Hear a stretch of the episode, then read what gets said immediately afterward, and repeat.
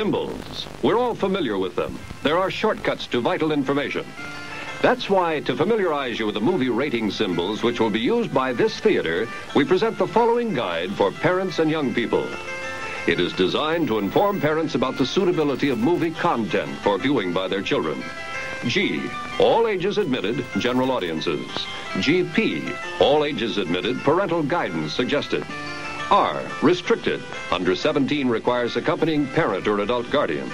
X, X, X, X, X, X, X, X, X, X, X, X, X.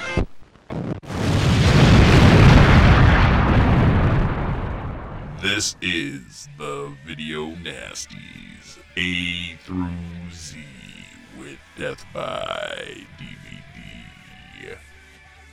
Love Camp 7 and Madhouse. Whoa. So this is Radioland, huh? The infinite turtle, the, the waves through the ether fuzz roll on forever. Roar!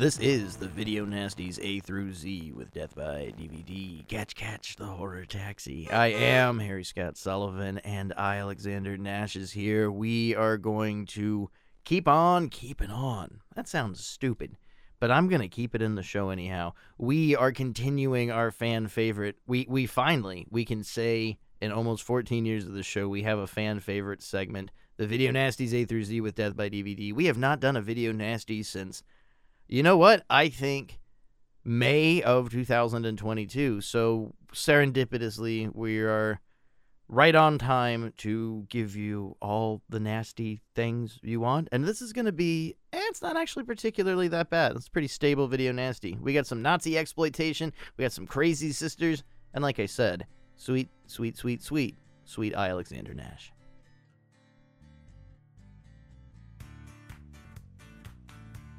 Here I am, stuck in Nazi exploitation with you. Here I am, fuck Nazi exploitation. Don't really care to watch it, but here we are again.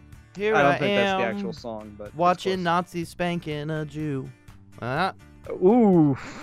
can't say Jew Mm. anymore? All right. Mm. It's the fucking is that? movie. It's what happens. All right, can't say that anymore. I don't know. Can't say, can't say Jew anymore. This is Death by DVD. That's the show. That's it. We said the Go movies. listen to Taylor Swift. That's gone. Yep. Shake it off. Just shake it off.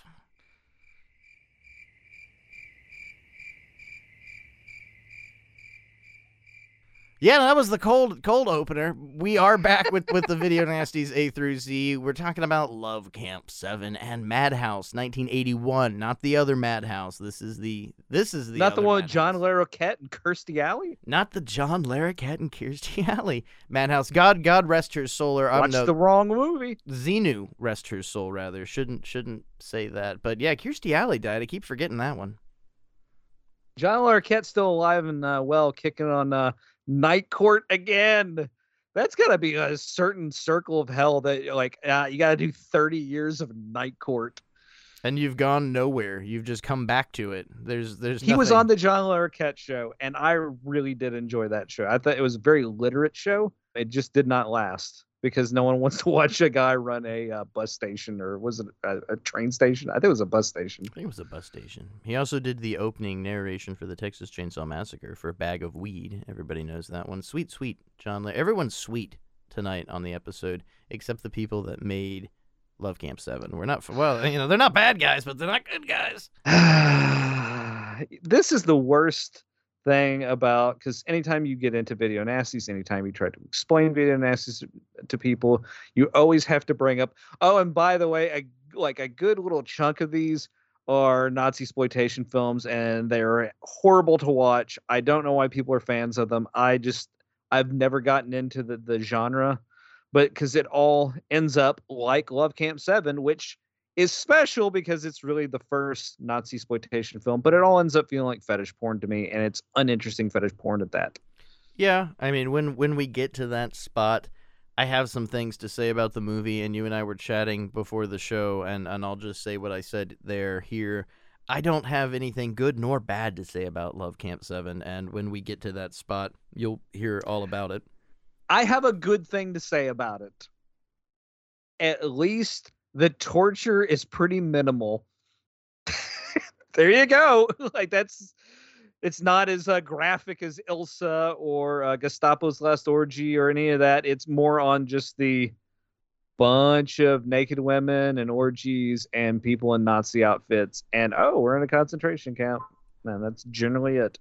Well, even the the fetishistic side, and the nudity side, is pretty tame compared to the standards of other Nazi exploitation movies. But I was talking to a friend uh, before the recording of this episode, and they'd asked what was going to be on the next episode, and was like, "Well, uh, we're doing a Nazi movie, and then one's kind of interesting. It's kind of a, a giallo-ish proto slasher. It's it's an interesting movie." And they were like, oh. "It's kind of a real movie too." That yeah. was the thing that surprised me most about ever watching it again. Was just like, "Oh, this kind of like."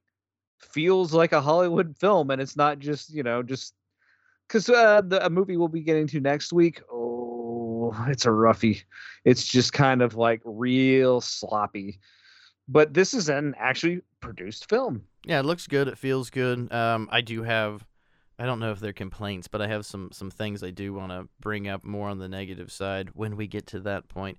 But I was explaining to them, no, no, no, it's not like a, an American History X movie because when you say Nazi movie, that tends to be there's American History X and and it's often not mentioned. But you've got Romper Stomper, which I think comparatively Romper Stomper is a far superior movie to American History X.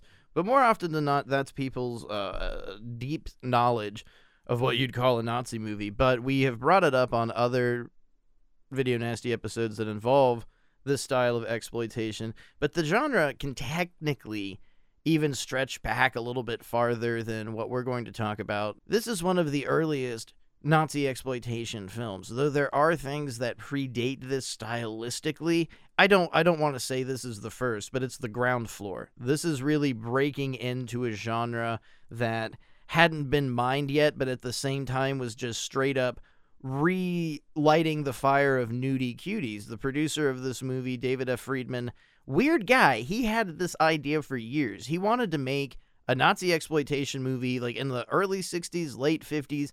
Originally, before Blood Feast, Friedman had pitched this idea to H.G. Lewis of like, let's do a sexy concentration camp movie. And Lewis looked at him and said, What the fuck is your problem? No, let's do Blood Feast instead.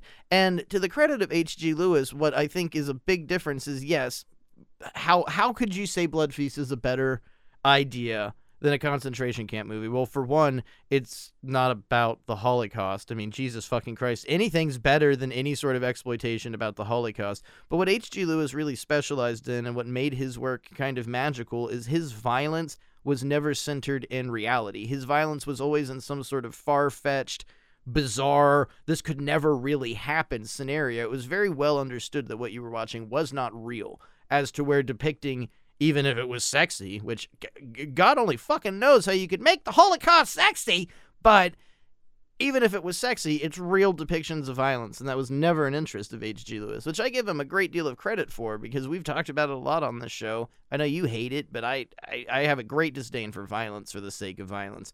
And Nazi exploitation movies are usually violence for the sake of violence. Well, it it's really about tapping into a weird, as I said earlier, just there's a certain fetish for it because there's still like in uh, it really kind of I would say it started, but it was prevalent in the BDSM community, and there's you still see like kind of Gestapo style uniforms, like leather, and it, there's something about what happened during the Holocaust and World War II that people kind of got this weird obsession, like a sexual obsession with Nazi characters. And to get, I like, I don't want to get into the history of all that because I mean, you would have to like dig way deeper. But it's also kind of like personal feelings sort of thing as well. Like historically, why did people kind of gravitate towards this horrible segment of history that, to kind of fetishize and turn into I mean, it's a fucking genre. There's like how many? I can't. I don't even know exactly how many Nazi exploitation films there are. There's at least like what forty to fifty. I think at this point you would even have to break it down from a genre to even a subgenre because there are Nazi sex exploitation movies, there's torture movies, there's Nazi zombie movies. That it it has been fetishized on and off screen, even even to a lesser extent. You've been talking a lot about the um, the BDSM community and, and, and definitely the, the usage of the uniforms, but even in mainstream culture, somebody like the the, the late great beloved Lemmy Kilmister from Motorhead, he wore SS hats, avidly collected Nazi stuff his entire life, and when asked about it, it was just kind of a part of his childhood that he was growing up during World War II and the blitzkrieg and London's being bombed and there's all sorts of shit going on. So it it was just I don't know, I'm collecting these memento moris of the dead bad guy and in that era and I'm not making any any sort of excuse. I'm talking about a dead guy for one. Lemmy's dead, so if whatever your feelings on him, let's put those aside. I'm not trying to make explanations for people that because it is. I find it odd, especially now, like in 2023, if your pal Tim has a really huge Nazi collection. I'm gonna willing to say Tim. Time probably, to cut off Tim. Yeah, he's probably a Nazi. If it looks like a Nazi, if it sounds like a Nazi, it's probably a fucking Nazi. So it, it's it's a weird line of fetishism to oh they might actually really like this shit. It's it's and I'm not trying to accuse I anyone. some of it, even know, like in today's culture, a lot of it has to do with that. Oh, I'm so edgy. This is something that people don't want to touch. Yet I'm I'm pushing myself to that line of what's acceptable in culture, and it's like there's a reason this specific thing and this specific concept is really kind of frowned upon in culture, and we've all kind of turned our heads, you know, for like the last 30, 40, oh God, 50 years on like kind of, you know, the Nazi obsession thing. Cause, and now it's popping back up in basically popular discourse of people having these basic debates with white nationalists and how prevalent they are in society at this point. And Well, you know what I've noticed? I mean, uh, uh, on on the course of American politics, even I follow the president of the United States, Joe Biden, on Instagram, and I've noticed even even the language has changed. That instead of calling and this is I, I don't know, I guess we could lose some audience with this, but instead of saying this motherfucker's a Nazi, they'll go these MAGA Republicans, and that's become its own acronym. Just as Nazi stood for what National Socialist Germans Workers Party, MAGA, Make America Great Again. It's become this fucking synonym for the exact same thing that it, it's there's no real difference. We're just not out there saying it, but it's it's not the same logo. But you've got your little fucking red hat, you've got your swastika. You know, mix the two together. Oh God! Somebody put their dick in the peanut butter.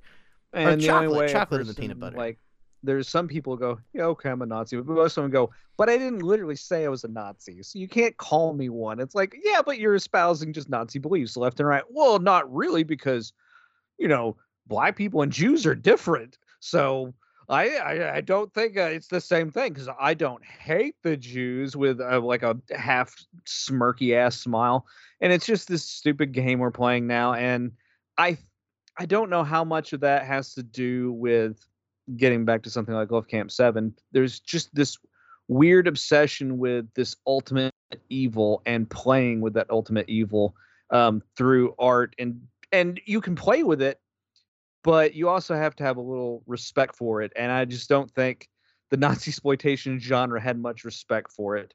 Uh, and and that's not always the case because I think I've I've seen a couple like Bruno Mattei made one um, called SS Girls that it's a sexploitation film, but it doesn't focus on the torture elements. It doesn't focus on Holocaust elements. It kind of focuses on what shits Nazis were, and there's a little bit of fetishization, and much like Love Camp Seven, a little bit the same thing because we don't go so heavy into the torture aspects.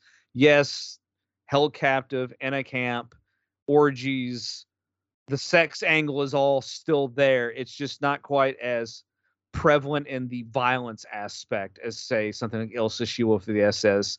Because after you watch that movie, it's just like Jesus Christ, what did I just watch? Just I watched a bunch of fucking abuse and nudity.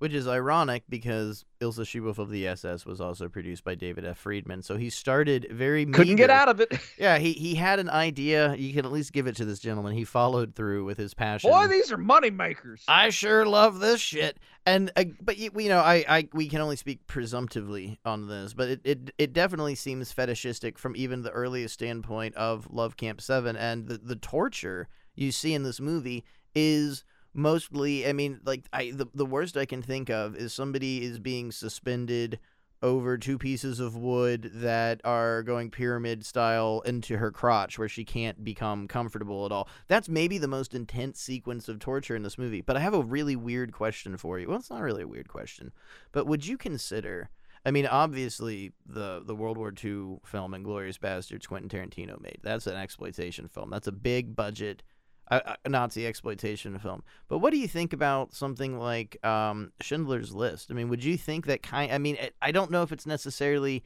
It's an exploitation film, I would say, in the sense that it's exploiting the su- topic and subject matter. It's more to me. I think Schindler's List is more like a matter of record of like. I mean, there's a certain fictionalization because it is a film. So, I mean, there's going to be fictional elements you have to add to it for story purposes. I mean, it's not all 100% a true story, but like it gets all the details of it like absolutely correct of what these events like how they happened um maybe not specifically this person did this this day but yeah this is generally the kind of shit that was going on and it's more of like documenting an era through history and we're not we're not fetishizing the nazis as like a dominant captor and it's it's kind of sexy and like when you get into that uh, and with Inglourious Basterds, you could call it a Nazi exploitation film as well. But the big difference in that one is, to me, is the Nazis are never particularly looked upon as anything other than complete evil. Yeah, They're okay. like they're not something to me like there's some there's some funny stuff you can laugh at them again at certain points in the film, but they're not like we're not fetishizing the Nazis. We're I mean they're Nazi killers in the film, so it's uh, it's just kind of a different thing. Even though it kind of it does ride that line of exploitation of this this subject matter. Well, that kind of brings up a great point of kind of where you can draw a line in the sand of if this is a, an exploitation movie or if it's an actual, or I don't want to say an art piece, but a, a subjective film about World War II or the Holocaust. Is- The moment you add a sexual element to me is when it kind of is. We got to this point we're kind of crossing the line of what are what are we doing here as filmmakers? Like what what to what audience are we really trying to sell this to? And it kind of seems like I don't give a shit where the money comes from, as long as I make money off of this. And I'm kind of like, ah, that's that's pretty fucking sleazy of you. But eh, I mean, most of these people are dead. This is 1969, for Christ's sakes. Well, see, for me, my line is going to be drawn at how are the Nazis portrayed. That if, if there's any sort of angle that makes them look cool or punk rock or neat uniforms, then you're clearly watching an exploitation film. But something like Schindler's List, there's a depiction of the absolute horrid evil, beyond evil. That's even like a cheap word. The Nazis are evil. It's beyond that. Get a better word than that. Just the uh, inhumane nastiness of the cold darkness. If that's betrayed, then yeah, you're not watching an exploitation film, which is um kind of an interesting standing point with Love Camp Seven because I th- sure they got neato looking uniforms, but I don't think the Nazis are particularly portrayed as good guys. You've got the leader of the camp who's just this sleazy kind of nasty person, and then later on you've got uh, a, a, a, a very high regard SS guy who is is disgusted with him, and there's all these varying characters that all show varying levels of, of great nastiness. None of them are really favorable characters. Well, I, I but to me, where that that line gets kind of crossed and trampled on is like it's the depiction. Yes, the the Nazi characters are depicted as being evil in a film like this, but it's also being depicted as something that like this dichotomy, this grouping of people. It's it's a sexy situation that we're in. It could be kind of sexy. It's like no, nothing about the Holocaust or Nazi concentration camps or medical experiments was ever fucking sexy. None of And it. And nor do we need to really kind of exploit it for kind of a thrills based film. and the movie begins so real like it, it begins with like this this very uh, cheap World War II movie. Like you feel like you're going to go on this genuine ride where you've got these Americans. I, I don't know what the, the, the pretense of all these people being in the same room is a business deal or something. And they end up telling a war story. One of the older gentlemen was an American. He was a Marine. He fought in the Pacific. And the other guy was British. And his associate goes, Oh, well, he's making it sound like he didn't do much, but here's the story. And this movie has a really great setup. And the story itself is interesting that you learn that this female Jewish scientist, this female Jewish scientist. I don't know. I, I had struggled. Oh, I halfway through saying, it, I'm like, should I not say Jewish? Am I like, can I say that? I don't know. This, but she, it's it's pertinent to her character. This, so she has gone missing. She's working on this big project, and somebody was taking care of her for the Nazis, and she was leaking information to the Allied, to the English SAS. I don't know what they're called, Special Fancy Queen's Service of Friends, and everybody holds hands. She was fucking sending them information. Her caretaker dies and she goes missing. So you're you're hearing the story and it's like this is kind of some Tom Clancy shit. This is advanced. I mean, it looks a little cheap, but we're moving into a genuine story here. And then all of a sudden they're like, "Yo, but here what here's the thing." We think she's gone to a sex camp, a Nazi sex camp, where they just have sex. They don't do anything too naughty. They just have sex. Maybe a little experimenting here. We've got these two girls. We're gonna get him completely naked, send him to the sex camp, and it de- You've got like maybe seven minutes before this movie completely derails, and you're like, oh, ah, we, we were working with something, we were going somewhere, and then we just we've crossed that line, just like fetishization of the situation, and it's whatever. It's just there's nothing like to me.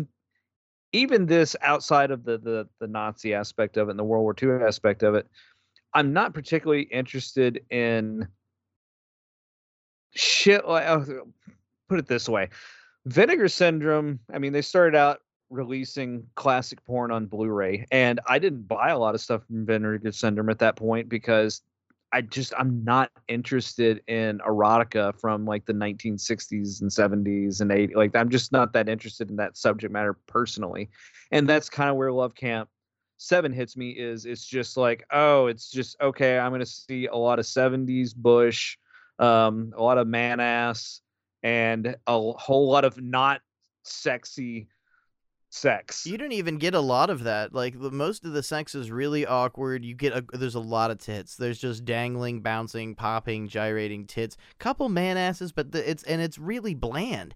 And I don't even mean that in the sense of just like you can't jerk off to this. There's nothing to jerk off to. No, the movie, the entirety of the movie, you've got. And I, I, I mean this as a home, joke. It's like home videos of like ugly people fucking. Well, I mean, this this joke can go two ways. Also, I can go deeper with this. This this literally, I mean it funny, but I mean it seriously. This movie is like a very lewd episode of Hogan's Heroes and or Bob Crane's home fucking movies. That it's just a bunch of spanking and tits, and then they'll have these little interludes where they start talking about the story. But even like uh, I talked about the first like six minutes of this. So these two characters have to go into Nazi Germany and they've got these resistance people that are telling them what's going on. And the movie instantly begins to go downhill at this point because while this character smoking a cigarette, working on a radio, explains to them, this is what you have to do, they completely strip naked. And from that point on, I think it's almost every five scenes You'll have complete nudity. Everyone's naked. Uh, not even like good simulated sex. Just somebody with pants on, not even gyrating, just laying on top of a woman who's screaming. And then you'll get these like brief set piece scenes with the Nazis. It's just like a if you took out all the funny parts of Hogan's Heroes with Bob's Crane and all the guys fucking jerking off in their little bunks, and you just had the goofy Nazi shit with the commandant and the, the toy maker well, he wasn't a toy maker, but the guy that played the friend, not the friend, but the other SS officer. I mean, they weren't like pals, you know, like they weren't just like at summer camp or anything. But the other Nazi, the the one that knew nothing, that guy, he was a toy maker in real life. Fun facts you probably never thought you'd know about Hogan's Heroes. Don't know his name, but it's just like those segments. And then up, here's some not even like, man, it's not even like Larry Flynt type of porn. It's it's nothing. I mean, it's not even. There's one scene though. There is one scene where a woman is being spanked, and they just they couldn't figure out how to hit it, shoot that scene, so they're just letting loose and spanking her with the belt, and you can see welts forming on her butt and her legs, and it's not. I mean, I, I, I, it's not even like an S and M sexy. It's like, man, they're just beating this chick with. All right, this is terrible. it's fucking I terrible. Mean, well, this whole genre, like, kind of has like spread out of the Roughies era, which was pre this. This was like late 50s throughout the early 60s and stuff, which was basically a like a rape fetish fetish fetishization. It's a hard uh, one. Like there's a whole genre of them. Like H.G. Lewis, I don't think he made any of them, but he got damn close with some of his films where they were just about like suburban women put into situations where they like get put into like handcuffs or tied up. It's kind of like a lot of old uh, Wonder Woman comics where it's just like let's find situations for women to be half naked and tied up. Well, I was just bringing up Penthouse, and and well, I brought up Larry Flynt, but bringing up something like that, a lot of his nudie cuties were like those Penthouse columns that you could write in and write your dirty little fantasy of how you want to rape the mail lady or something like that. And if you go back and I mean, I'm I don't know how many people have fucking Penthouse magazines from the 70s, but if you read those, they're just these lucid fucking crazy fantasies of people that would write into the magazine and they would publish it. And H.G. Lewis really because you, you at one point were like he didn't make anything too rapey. It's like, hey, well, I don't know about that. He he really got borderline though. Some some of his nudie cuties that were all produced by David F. Friedman were were fucking uncomfortable. But he did moving and I I always give the motherfucker credit when he moved into making violent pictures. His violence.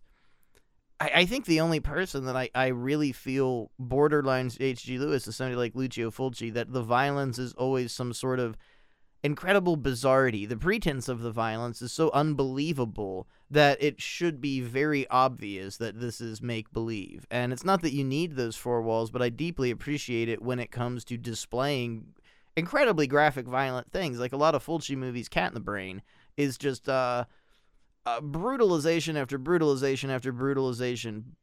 Normally, something like that I wouldn't have a particular interest in, but the framing and the whole idea of how Fulci set this up, I am enamored with. It's one of my favorite movies he ever made. Love Cat in the Brain. And yet, if you go through all these eras of mostly considered softcore because you couldn't do penetration hardcore porn, but it, people say, ah, we don't, there's no such thing as rape culture. Go through erotica of the last, like, Yeah, yeah. what, hu- 100 years? And so much of it is revolved around women having sex against their will. It's even currently going on in like pornography today, today where we sit, they set up a situation where it's, hi, I don't know, I'm just coming here uh, for a job. Oh, yeah, the casting couch. They got the fake taxi. All this stuff that's just some like. which is all basically like dubious consent porn uh, that which is like that's uh, that's a fetish of just like you're not sure if you want to have sex with me but you're going to no such thing as rape culture though it, it, it used to be illegal to to per, to show certain things. Like there's a, he just died, and I hope he burns in hell. He wasn't a very nice person. A hardcore performer, a porn star named Max Hardcore, and he had been he got sent to prison for making films with. I mean, the actors are legal, so they got a 23 year old who looks 16, and they'll make fuck films of of this stepfather fucking his 16 year old daughter. There used to be obscenity laws in place where you couldn't do things like that. Now those are gone. Now you can have all these very uh, and I, I'm I'm not I yeah I'm gonna kink shame here. Very bizarre, fucked up tapes, and it's not even tapes anymore. It's just just video as long after as there's video. of- consent i don't like eh, i'm not gonna like speak too much on it as long as there's actual consent i don't know like a lot of the the stuff is like set up and it's the situation is fake and everybody consented beforehand but like there's some people that kind of didn't have full consent when they like entered into these things Well, my point too on this matter is is is specifically finding talent to use that term to not try and be offensive that looks underage to shoot an incest flick or that you you couldn't shoot a movie about you banging someone under 18 now those laws are not in place so you can do that which is uh, I I think a pretty fucked up fetish. You can't portray certain you know up until a certain point you couldn't portray certain things and now this law has completely gone out of place and you can do whatever you want to. When you reflect and you look back at some of the atrocities and some of the just uh, beyond repair movies in the Nazi exploitation genre, if there hadn't been laws in place, it would just be a bewilderment of this mixture of porn and violence and and uh, what is separating the two. And I'm not a, a, a uh, I'm not a prude. It's I mean, not like not I'm against porn. here. Yeah. This is not about being prudish uh, behavior. It's just kind of like, uh, so what are you into? Oh, this is my favorite type of erotica. Hey, you might want to get that checked out because uh, that sounds kind of a little bit fucked Yeah. up what you're into. As long as you got consent for some of it, though, okay. As long as there are two people who want to kind of play with this, I'm fine with it. I'm not personally into it though. It's just like, oh, that's kind of fucking weird. You want to fuck a Catholic school girl under the pretension that it's okay. th- At least she like, oh, she looks like an adult. When they stop looking like adults, it's like, okay, you're kind of pushing this a little far. Yeah, it's fine because she's a schoolgirl and I'm a schoolboy, but you're 38 and you're fantasizing about a 16 year old. There's a huge fucking problem. yeah, You know, it's a little weird. America. And that's uh, we've kind of gotten off of the topic here, but it's I mean that's generally you can't not discuss some of these things when you're talking about Nazi exploitation because that's what a lot of it boiled down to. And if you want to get into like because Italy made a a certain amount of Nazi exploitation films, and they had a fascist government during World War II, um, and some of this is you would have to like really talk to somebody from that era of what was mentally going on with them when they were making these Nazi exploitation films. If it was kind of reaction to some of the lived history that people in Europe had, because in America a lot of that shit didn't hit home as much as it hit in Europe. So you would really have to break it down that way and talk to somebody who's probably in their 60s and 70s of what they were like 80s. what their reaction to something like this is I think a, a big thing too is directly upon Love Camp Seven is is what the fetish fetishization.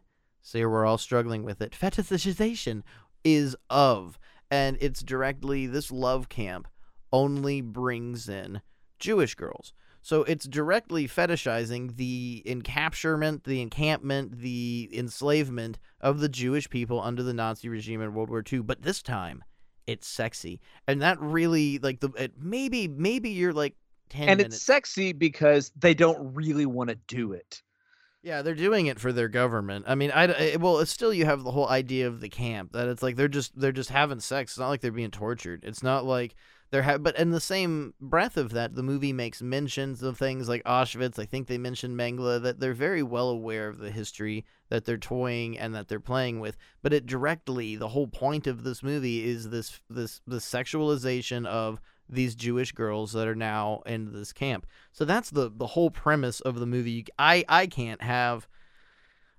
I mean, I, it's not that I, I hate this fucking movie, but I can't really have respect for it or take it seriously as anything other than just uh, cheap fucking entertainment for people to jerk off to. That it offers absolutely nothing else because it's really laughing at just the fucking. hol- I mean, it's laughing at the Holocaust. It's laughing at a lot of shit. You know, I mean, it's I don't know how I mean, say it historically, anymore. it's but- important that we remember some of these films, but some of them, it's just like, can we let some of this go now at this point? Like, are we still holding on to this Is like, well, this is where cinema was at the point. Yeah, it was kind of in a bad spot if you can't tell.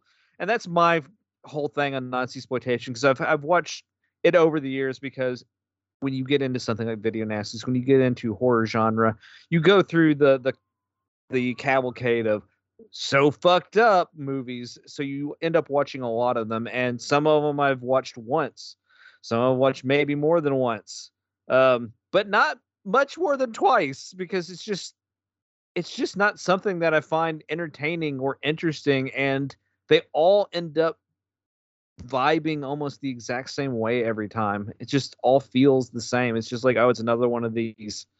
And I just I don't care for them. And this one really, Love Camp Seven, is is I think the very first time that we get the triumphant all the nude people kill the Nazis at the end of the movie, which is replicated in Ilsa She-Wolf of the SS. It became sort of a quintessential piece of making a Nazi exploitation movie. Is all right. Well, there's got to be some triumphant scene at the end where we stop glorifying the Nazis and we get all these naked people who have been tortured to kill them. And I will admit, in Love Camp Seven, it's kind of a cool scene. You've got this it's I, I I mentioned Hogan's Heroes earlier, but the end of the movie is like a, a James Bond porn knockoff or something like that. That it's just a bunch of nude women shooting these Nazis down and nailing them, and then it turns back into the same story we had at the beginning with these people in old age makeup talking about the war, and we find out the British gentleman that's been telling the story the whole time. It was his wife. His wife was was the doctor. Oh my God, they they got married, or was she one of the spies? It doesn't fucking matter. The semantics doesn't matter. it it just it you you just kind of um you know like tv intros. Like you have this this made for tv intro then it goes into this really explicit not I see that's a bad term it's not really explicit it's just kind of like flaccid dicks and tits flapping around and a bunch of people in cheap nazi uniforms on bad set pieces and then it goes back to this really serious thing. So at the end of the movie they kind of trick you to make you think like well, I, I guess this was a pretty serious movie. I mean, yeah, this was this is they say it's based on a true story, so I think it might be based on like they lived, they fought, we won. Fuck that, yeah, we won, and then it just ends, and it kind of really, and that that that is credit to Friedman of knowing how to trick the audience, and and that old H.G. Lewis kind of carny bringing you in thing. That the beginning and the end of the film really bookend you into thinking you watched a legitimate movie, and at the end of the day it's it's not even it's not a movie and it's not porn. It's just kind of a, a reel of people goofing off and fucking brutalizing each other and yelling and bad German accents. Everyone talks like this. The whole movie, every single character, they just talk like this. And you can like say what you want to about Pasolini as a person and all the sh- like the the shit that that man's life was, but at least Salo has a goddamn point. And I mean, it's it's not even like I don't like Salo's such a great film. I mean, Salo's fucked up. It's well, fucked up in a lot of ways, but at least it's actually trying to say something. This is not trying to say anything other than ain't this a sexy situation? And no, it, it's not a sexy situation. Why are you finding any of this sexy? Yes, Salo is not a Nazi exploitation movie. I'll, I'll die on that hill. It's Italian fascists. Pasolini made some insanely gorgeous, beautiful films. So at the same time, it's like you're looking at this or you're looking at Love Camp 7. I think his statement, and again, no, I'm not defending or I'm uh, not speaking on the personal life of Pasolini in the least bit, but you look at his work and his art, then you look at the work of David S. F. Friedman, who he's not the sole person responsible for this movie. Directed by Lee Frost, so at least we can give some hate to this guy. And then Ilsa was directed by uh was it Edmund Don Edmonds? I believe that's his name. I mean, David Friedman at the same time did some okay stuff. He did Chain Gang Women and Police Women, so he, he's not a complete waste of an artist. No, yeah, I mean, he made some pretty classic um, exploitation films throughout the years, and kind of dropped off like when the thing with two heads, man. He did Chrome and Hot Leather, The Thing with Two Heads, Chain Gang Women, The mm-hmm. Black Gestapo, which is a, a whole weird, different monster of its own. And I'm surprised. Starring Mac from Night Court. It all comes full circle, baby. I'm surprised that's not a video nasty. The Black Gestapo is a. a it's a part of one. a list. It's just, it's one of the, uh, it's, I think it was in the like, it's questionable list. It wasn't on the, you know, the, the DDP one or two. Is it DDP or am I thinking Diamond Dallas Page Yoga? DPP. DPP, yeah. DPP. DDP is Diamond Dallas bam. Page, yeah. Bam. DDP. He loves censoring those movies. Ha ha. And he also loves clean and sober living as well as meditation. Diamond Dallas Page. So I, I I'm actually I'm honestly surprised at this point. I can't believe we're we're at like 40 minutes in on Love Camp 7 and it's it's an absolute shock for me. We go I mean, we didn't specifically focus on it. We went into a whole diatribe about fucking like just this genre of film and just kind of how I find it distasteful and not very interesting. Well, I mean, there's still some I I hate saying it even though I shit talked this movie. Uh, there's still some legitimacy behind it just for the the genuine interest of film history, horror history, if you will, going through, as Alexander Nash said, the video nasties, these unwatchable movies, and and seeing them, understanding why they were offensive, understanding not not so much on the DPP list or why this movie was banned, but why this movie is fucking a problem, and I am definitely covering the fetishization of Jewish people sexually during the Holocaust. It just seems like a fucking bad idea all around, but at the same time this genre stretches I I would say at least a thousand movies between zombies and sex and violence and sex and more eh. It's a big genre of garbage. This is the part where we we go to school, folks, and we uh, we do a little research. We read uh, a passage from the same goddamn book as we've been doing this for the last like five years. The Art of the Nasty by Nigel Wingrove and Marc Morris, and kind of the current state of Love Camp 7 as it stands in the UK right now. Love Camp 7, the very first, the sleazy, nasty Nazi movies, predating the Canadian Ilsa entry and the Italian Death Camp films. The Derann and Market prints are identical, rejected by the BBFC when submitted for video certificate by Redemption in 2002. So I think it is actually still pretty banned in uh, the UK because they don't fuck with the uh, the Nazi exploitation over there still particularly. And um, I did look it up. If you are a collector, um, you're looking for the Abbey Market VHS tape of it, the PAL VHS, and the last one sold for fucking 344 pounds. Apparently, this is a very sought after uh, video nasty. So that is pretty goddamn expensive Yeah. for a piece of shit Nazi exploitation film that is less interesting than all the rest of the piece of shit Nazi exploitation films. So, whatever, if you're into collecting this shit, take out a small loan for a Love Camp 7 PAL VHS. And uh and this is the part where we uh break it down. Why do you think it was banned? Could it possibly all the Nazi shit and the torture? I'm gonna say it's all the Nazi shit and the torture. Yeah, it's probably all the Nazi shit and all the nudity, because the, the the UK is not, you know, they don't care about nudity in films at all. I mean, they're a little bit more uh, liberal when it comes to nudity in, in than in America, but they don't fuck with like nudity and violence mixed in the same scenes. Like that was a big deal with the BBFC, and that's why a lot of the films ended up on the video nasty list. Is just sexualized violence and this is probably the least sexualized violence of all the Nazi exploitation films, but yet it is still sexualized violence. We used to take some time to talk about how I would buy every movie for the video nasties. I still do, but there's really nothing to talk about on this Blu-ray. It's pretty much the movie and then a very, very dated documentary with that chick that Jesse Uh, who put it out? Blu-ray was put out by Blue Underground, which that seems right. That old Bill.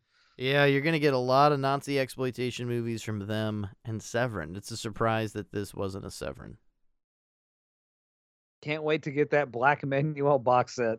Mm. Well, there's nothing really on this. You've got a, a, a documentary about Nazi exploitation movies that is hosted by the chick that broke up Sandra Bullock and Jesse James' marriage. And guess what? She's in full Nazi regalia and at one point spanked somebody with a crop in full Nazi regalia. So we return full circle to what Alexander Nash had said at the beginning of the show. Most of this is all due to sexualization. And personally, just just me speaking, I find the sexualization of Nazi Germany to be uh, incredibly disturbing, and It's a little gross. something's fucking wrong with you. All right, I'm gonna say it if no one else has said it. Something's fucking wrong with you. It's the ultimate dom like dominating presence as far as like humanity is concerned, and that isn't like some kind of supernatural thing. It's like, oh, it's the most evil people here. See, do- be dominant. I'm gonna get dominated by a Nazi. Like you don't have like Idi Amin people or Pol Pot or Mussolini or, or George W. Bush. Like you, But they didn't have the outfits, man. you got the Trump people that takes us back to MAGA. So there they are, the the bootlicking fascists in modern day. I'm I just like calling them Nazis. I don't like calling people MAGA Republicans. If they look like a Fine, Nazi, you're a fascist. There you go.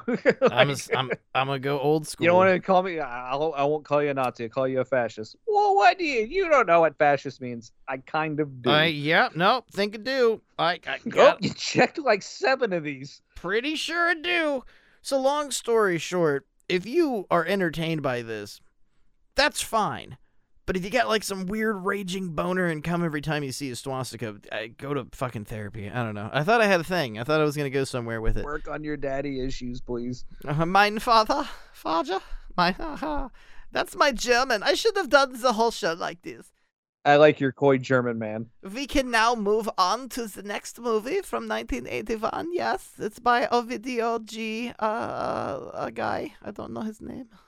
It's a madhouse. I had to do Anthrax, man. We're going to talk about Madhouse by Ovidio G. Assonitis.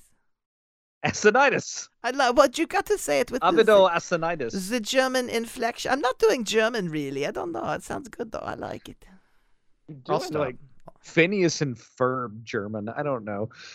Um, It's Well, no Madhouse- Yeah, sorry. I'll stop. I'm done. I'm done.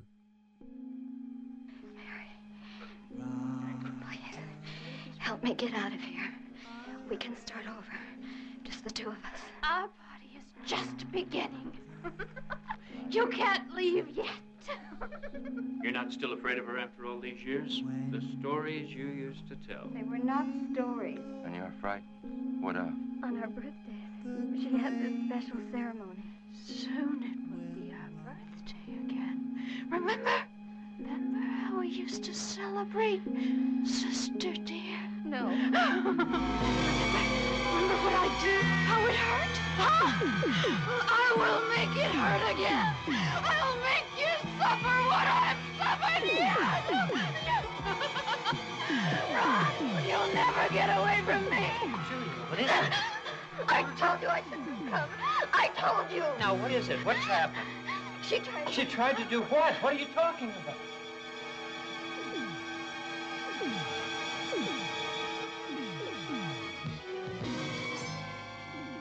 Madhouse is an interesting film, starting with Avido Assonitis, because as a producer, he's an Italian producer. He worked with James Cameron on Piranha 2. He worked on Beyond the Door. And the little factoid that's interesting about Avido is he would hire directors like this film. He hired a director. He hired James Cameron for Piranha 2. Then, after about 10 days of shooting, ah, you're fucking this up. You're fired. I've gotten rid of the director and now I can stick my name on it because they financed the film with this guy as a director. They wouldn't finance it with me as a director. So uh, there you go. I got an American name on my titles. James Cameron, you're the director. I'm doing this myself though. It's just kind of a fun thing because I, I so many Avido Assonitis productions, he was the director on either in name like this film, he actually got his name in the credits, or he would fire him just to get the money and make the movie himself. And that's what he did with this film. And he did a pretty decent job, although the ending sucks and the kind of the overall story sucks. The ending uh, uh, almost ruins it for me. That I I, I don't. It's a cop out. Yeah, it's it's very similar to what I, I said about Love Camp 7. I don't dislike this movie, but I don't really like it. I don't have anything good nor bad to say at the same time. And he got $2 million for this movie. It has a budget, it looks good. You said at the beginning of the show that this looks and feels The like a- cinematography is great. Uh, Riz Ortolani does the music. I like the music. You said it was like too much of a Cannibal Holocaust. No, I thought it was though. Ferox straight up. There there's I'm sh- I'm sure. Oh, sure Ferox. I thought you meant Holocaust. I'm sure there are pieces that he just used from the Ferox score. Because there's some pieces that are just like, utterly resemblant of it. Sounds exactly the same. For me, I can't get started with Madhouse. That uh, the the entire momentum of the movie never seems to really roll or go anywhere. And you know how you've got like that first 10 to 20 minutes of movie where they really get the ball rolling and you get introduced with everyone, you understand who the characters are. Madhouse kind of struggles with that until the end. It, it, its entire runtime, it seems like it's really getting started. They introduce concepts and then it kind of lingers. Like we're right on the fringe of this concept being explained, but we never quite get any form of explanation. We're always just drifting further and further away, and then it just ends. Well, it's it's definitely got pacing issues because it's just it just kind of mindlessly goes from scene to scene. We do have like, you know, a kill scene and then we have a dialogue rich drama scene, but it's mostly just introducing the characters. We learn about um, this girl um, Julia, right? Is that? Julia Gulia. yeah, Julia and her sister Mary, who are twins, but sister Mary is an insane asylum because she's crazy and disfigured from some, you know, non-named flesh-eating virus or something. So she's a crazy bitch, and she has a dog. So it's never ever named at all in the movie. I felt like I missed something No. the entire time. Which They is, never explain what's wrong. She just has a disease. and it's uh, that the movie seems to suffer from this problem throughout its entirety. That it just feels like even though you're sitting in the room the whole time, like you've walked out and you've missed something. It it it just seems like there's one very crucial scene or one big piece that maybe you talked through or you farted or something or the dog barked and you just missed. But no, it doesn't seem like I. I mean, because that's what I was struggling with. Is wait, so why she's in the hospital because uh, unknown craziness and then weird face? Why? What? You got to tell me things like this. You got to explain to the First audience. 20 minutes of setting up the relationship between Julia and Mary, of how like they had this chaotic relationship as children, and Mary really got off on torturing Julia. And once we established that, and her dog, Mary's dog, would always attack Julia, and it caused the whole fucking, you know, to do in their fucking childhood. And now that she's back in her life and she visits her in the hospital, this dog shows up and randomly kills a bunch of people. Oh, it's her. And okay, but once we've established that's what's going on, it just goes from scene to scene to scene of that happening of here's the dog attacking somebody that lives in her building. Next scene. I don't know. No one believes me. My sister's after me. Next scene, dog attack. It's just kind of like it just kind of putters on. Well, there's a lot of elaborate setups that I just don't understand why spend so much time on it. That we learn so much about Julia and her career. She's a teacher at the school for the deaf, And we it doesn't this- factor in. Yeah, we get this huge thing about her and how much she cares about this child named Sasha. Spoiler fucking alert, Sasha ends up being killed and it doesn't seem to it, okay, so this person is attacking her and we find out that this this it seems her sister has escaped from this asylum or wherever she's being held and all these attacks are happening and it's her sister's dogs. We learn these stories. They're very brutal murders. So they the first person killed is like uh, he, he works in the building. He's he's you know he's like a janitor, not a janitor, but you know he's he's a building guy. Works in the building, not somebody she specifically loves. Just a random death of somebody that Julia has has met in this movie, and then it suddenly changes gears to everyone that's being killed is somebody that she really cares about. So the killer is going after somebody. You know, it, it's very personal. There's this huge personal angle, and all of this metamorphosizes into absolutely nothing. We get these elaborate setups, these great shots. Everything looks really cool. We have this whole thing with her landlord who owns the building that she hangs out with, and all of these characters are eventually somewhat similar to something like Scream. They're just used and set up and killed, but Scream at least has a point, and at the end of the movie, you learn all of the reasons why the killers are doing it. At the end of this movie, it's like, uh, all right.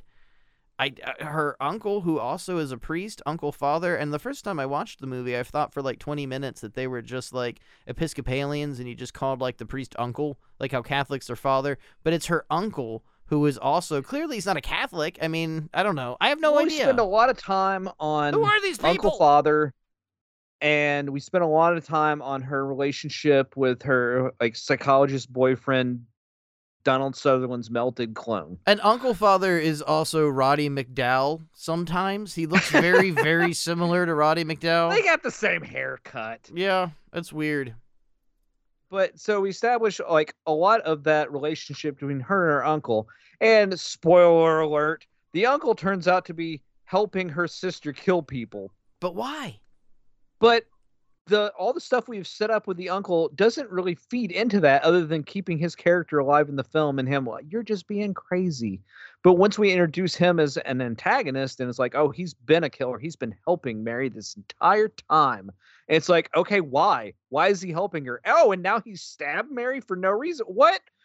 Why is any of this happening? It does get bloody. It gets kind of like it gets pretty um slasherific at the end with the scenes of violence and the uh the hatcheting of Uncle Father at the end is fucking brutal. I would say, I guess this is a warning to the audience too. There, there, two animals die in the movie, and they're they're very fucking cheap animal puppets. It's not real animals in the least bit. But I think the most brutal scene is that drill to the dog's head.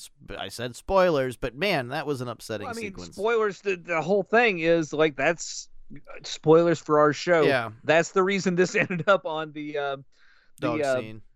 Uh, DPP list. It's because of animal uh, violence to animals, and it's this stuffed dog head that a dude drills.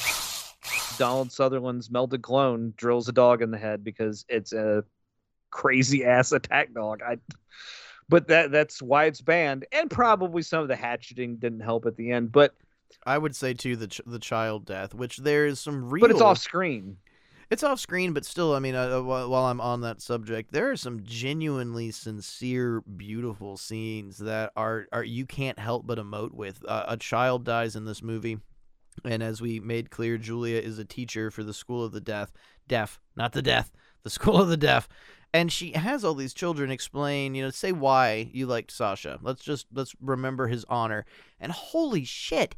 It is it is a beautiful emotional scene. Your nose starts to tingle. You're watching the slasher movie. You're not expecting to feel something, but all of that emotion is built up, and it's this it's it's beautiful to this point because you're really expecting some crescendo of fucking just just just mind blowing cinematic experiences. All of it's just thrown away. You don't get to Yes, none of it's there. Like okay, you made me feel so fucking bad about this kid, and the movie's just like but it adds nothing. it adds nothing to the narrative that you're telling. It's just like let's have an incredibly sad scene about a bunch of deaf kids saying, "I I miss my friend." Okay, well, how does this relate to everything else that's going on? Oh, it doesn't. It's just there. We're filling time. I think the biggest jerk off that that really sucks at the end of this movie is we have no explanation. So uh, all you needed to do is say why. Any reason. Oh, they do. That's that's what pisses me off about it because the uh, George Bernard Shaw quote at the end. I, I can't remember the exact quote, but I'll sum it up. It basically says, you know, sometimes shit just don't make sense, Ah, thanks. and like that's the, how you're gonna end your movie. You give me a like a bunch of nonsense at the end of like, all right, well, what's the motive here? Well, sometimes shit just don't make sense. Well, fuck you. Thanks for like just like completely blue balling me at the end of just like, all right, I guess I just watched some stuff happen. What's really annoying about that though is that there seems to be tons of setups. And it really feels like something just I don't know, we don't need that. Cut it out of the movie. That when you watch it and you look carefully throughout the entire movie, Dennis Roberts' character, Uncle Father James, he's got photos of both of the twins on his desk. He seems to have a big infatuation with helping both of them that he's been involved in their life. So he's their uncle. Is there like a molestation angle? Was he doing some? Is this why she's disfigured? Who knows? We don't ever. I heard a theory that this is again, this ain't my theory. I it was on um that uh the video nasty's um YouTube show. Who uh they're, they're some pretty good uh, people. They like do a kind of a similar thing. It's on YouTube. You should check out their channel. I'd say this is a shout out, but we can't even get their name right. So the Video Nasty. the Um, Video Nasty project. Project. Those guys, yeah, no, those guys are sweet. They're really cool people. Uh, I think it's called the YouTube channel is called uh, Psychotic Toaster. Something like that. I can't remember. You just look up the Video Nasty Project on YouTube. You'll see their show. Fine. But their theory was basically that Uncle Father had created all of this. He was poisoning, not like literally poisoning, but like metaphorically poisoning the twins against each other, their, like their whole lives, and that's why Mary is such a shit to Julia. And like, and at the end, he even kills Mary because he's just been a psychotic fuck the entire time. That this Yeah. whole relationship between the twins has been fucked up by him specifically. Which I mean, that would make it make a little bit more sense. I'm gonna take that. I'm gonna go with that because that gives at least um it gives shape to it. It gives a form. It gives something that you can have some belief in because for me what what makes it, it almost imposes upon itself at the end of the movie by not establishing any form of actual reason. It it ruins the movie for me because now there was no point. I could have just been jerking the fuck off. I could have. I could have been watching Love Camp Seven. You know, George Bernard Shaw said, "Sometimes shit just don't make sense." George Bernard Shaw can eat my fucking ass. that should just tell you everything you need to know about the movie. Well, sometimes life doesn't make sense, folks. And I can tell you here, either footage was compromised that they couldn't use, it couldn't be cut into the movie, and they finally are doing the edits. Everyone realizes this is a big piece of shit because it has no point, and somebody went, let's add a George Bernard Shaw quote to the end of it. And that's what happened. That's what you do when you lose your footage because somebody opened the canister and it was exposed to light. Something fucking happened, and I'm sure. Because uh, even though this movie, I, I don't want to call it a giallo, but it definitely follows the lines, the trends, and the motivations of a giallo. This is a southern fried American slasher. Despite being an Italian fucking crew and an Italian director, you have got a Georgia movie. I mean, this is genuinely I I would put this on the list of American slashers. Yeah, I mean it's an American slasher, but it does have that European flavor to it. And what I do find amazing about it is I think the cinematography is gorgeous at times, especially at the end. Um, the acting is all pretty like like proficient. It's it's a well put together movie. It looks good. It Yeah. sounds good. It feels good. It's just the story is not there to back it up. It it has these amazing building blocks to create something that could have been incredibly special, but it's just kind of frittered away because they just didn't know what to do with the pieces of this puzzle. It's just like, well, it's a puzzle. We put it together. It doesn't look like anything, but um, the box says it's a donkey. So it's just like I don't know. It's that's my big regret with the film. It's just there were so many awesome pieces, and it just they didn't know how to connect them, and that's kind of a, a big flaw for me. But as far as video nasties goes, this is one of the classiest out of um, all the films on the list. It's really kind of classically done and classically made. Well, we got we got one of the I think it'll be the final film. I think is probably I don't want to say my favorite on the list, but it's pretty fucking classy. It's directed by a pretty classy guy.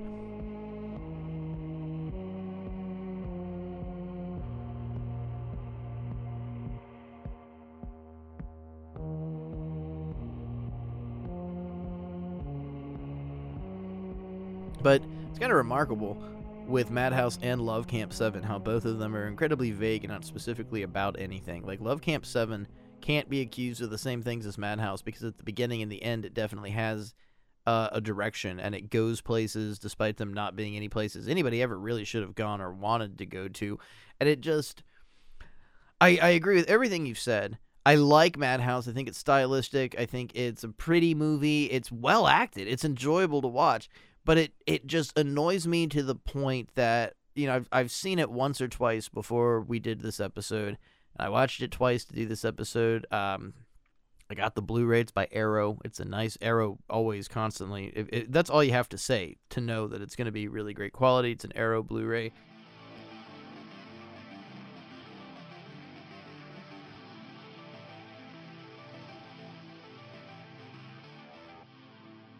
I have no interest in ever watching it again.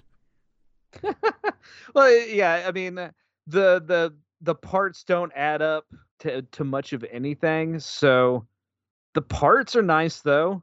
I, I like like scenes in it, but it's just there's just not enough of those coherent scenes to stream together like a narrative that I enjoy watching. It's not like I- I think like something like Madman is an objectively worse shot film, but it's put together in such a way and to where like the music works, the production design works, all this works together. You get points for just making a coherent, together, marketable picture. And Madhouse is missing a few of those like those aspects. So I would like I like Madman more than this, even though it's like kind of a shittier movie overall. Yeah, I just find it a letdown. I think at, at the end of the day, it's just kind of a letdown, and you have the the same experience if you were going through the video nasties list and you watch these movies as they appear alphabetically. You go from Love Camp Seven, you go to Madhouse, and it's fine. I just find neither of them complement the other. Uh, we at least got some evocative, great discussions out of this episode, but Madhouse for me is I just would never recommend it to someone, and that's something I, I, I always try and rate a movie with. If I if you want to watch a really good, uh, it doesn't matter American slasher, European slasher, '80s slasher. Unfortunately, I don't think Madhouse would even be on like a top ten to fifteen list of movies that you should check out. It, it's but at the same time, if you're fucking listening to this and you're taking this journey with us, yeah, check it out on Tubi or something. I mean, find it, uh, enjoy it, and see what we're talking about. But because I don't want to come off like we're shit talking it. It's like Diet Coke. Yeah. That's that's the best like metaphor I can come up with Madhouse. It's just it's like having a cold diet coke on a hot day when there's nothing else to drink. It's like, okay. Well, even looking at it in another metaphor, it's the Diet Coke of American slashers. It's a Diet Coke Giallo. It's just Diet Coke. You know, it's there. It's not bad. It's not going to be a waste of your time, but at the same time, you really just would rather have had a Coke. And yeah, and after you watched it, you get a little bit of a bitter aftertaste. there you go, Diet Coke. Yeah. I mean, that's the the best way to end it. It's not uh, neither of these movies. Well, okay, I, I was gonna say neither of these movies are bad. That's a lie. Love Camp Seven's pretty bad. but Madhouse, it's it's it, you it, again. I think I said I made some reference about a Sunday afternoon movie at the beginning of the show. This is a Sunday afternoon movie. You can watch it. You can show it to people if you want to. I just think my I I felt if I showed this movie to people, everyone would turn around and go, "So what the fuck? Why is he killing people?" And I don't want to have that conversation. I'd rather put on Deep Red or something, and everyone just shut the fuck up and think about it because it was Deep Red. Have fun. Well, I'm the kind of prick who, uh, when somebody asks me that question, what the what, what, what is he killing people? I don't know, but you should watch this movie Final Exam, because um, that'll answer all your questions. Yeah, you really, really want to have a true experience that all your questions are answered. Watch Final Exam. Every question answered in that film. At Lanier College, they have the finest security, the best teacher-student relations, no fraternity hazing, strictly enforced curfews. Shh. What was that? And a killer. He's come back. Final exam. When are you going to realize that the whole world isn't made of psychopaths? There's a murderer around campus killing people.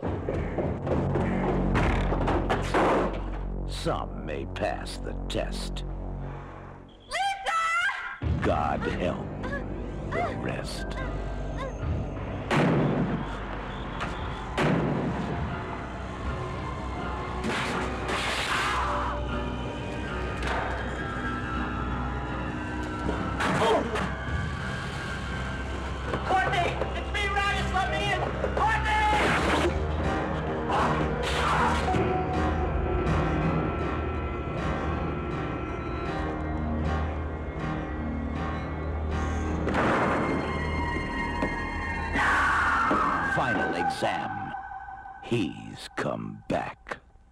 And now for the most interesting part of the show. From the book, The Art of the Nasties.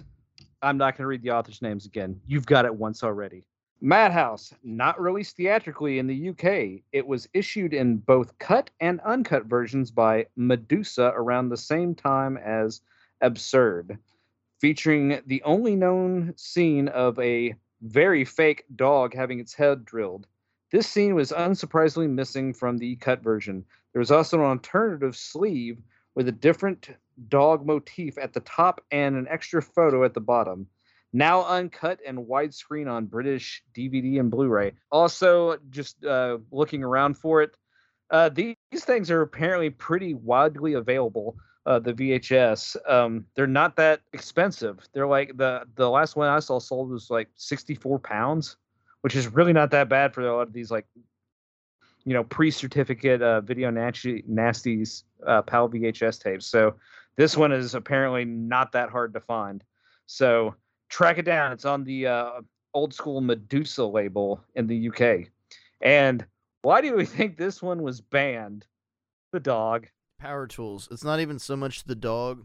And power tools. Yeah, you're right. One of the biggest things the BBFC couldn't stand and would almost automatically get a movie put on the video nasties list if a power tool was used. And it really, I'll say it every time I talk about it, it comes down to belittlement, how little the government thought of the English people of they're so fucking stupid. They're going to watch a movie of somebody using a saw as a weapon and they're going to go use a saw as a weapon and it's it's just direly goddamn insulting. it was like imitatable violence was one of the uh, the the terms that they used. Like they uh like with pranks the uh, pranks vhs tape it had the um the nails to the baseball bat.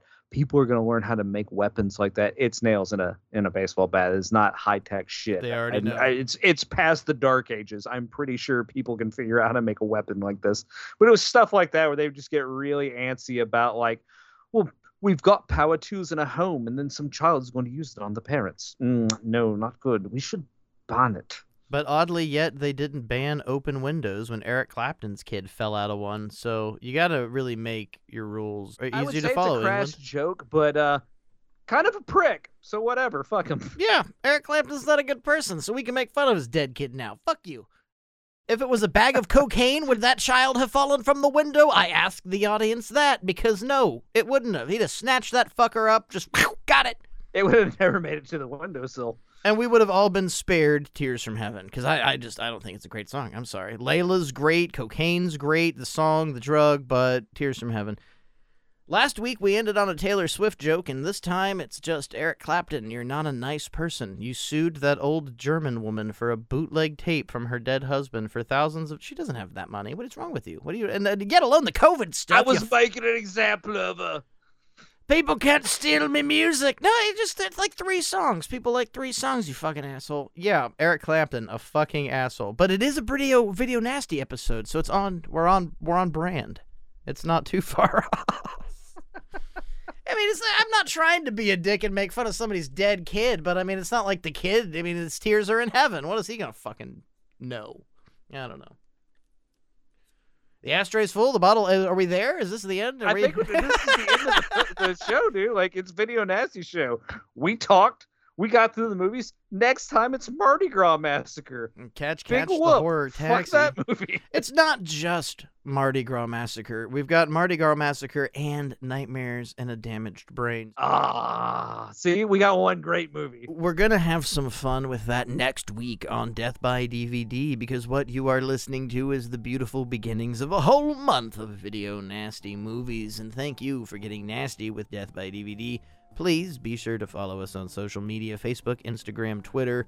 Even though that's sinking like the Titanic, it's all Death by DVD. And did you know you can watch episodes, behind the scenes episodes, episodes exclusive only to Patreon? We have a Patreon. You can pay to watch Death by DVD.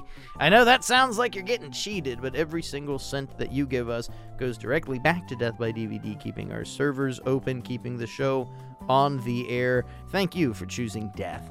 The ashtray is full and the bottle is empty. Until next time, be pleasant.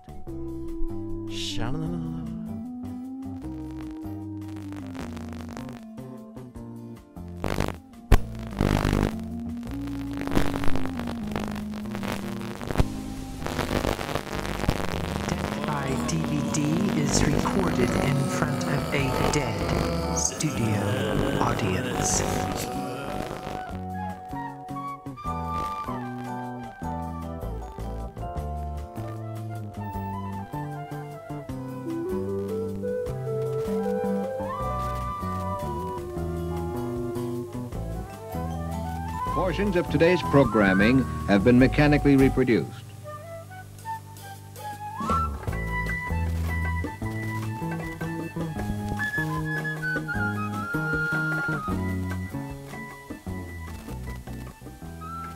Death by DVD is broadcast from on top of Blue Crystal Sunshine Mountain in any town, USA, with transmitters on top of the Empire State Building.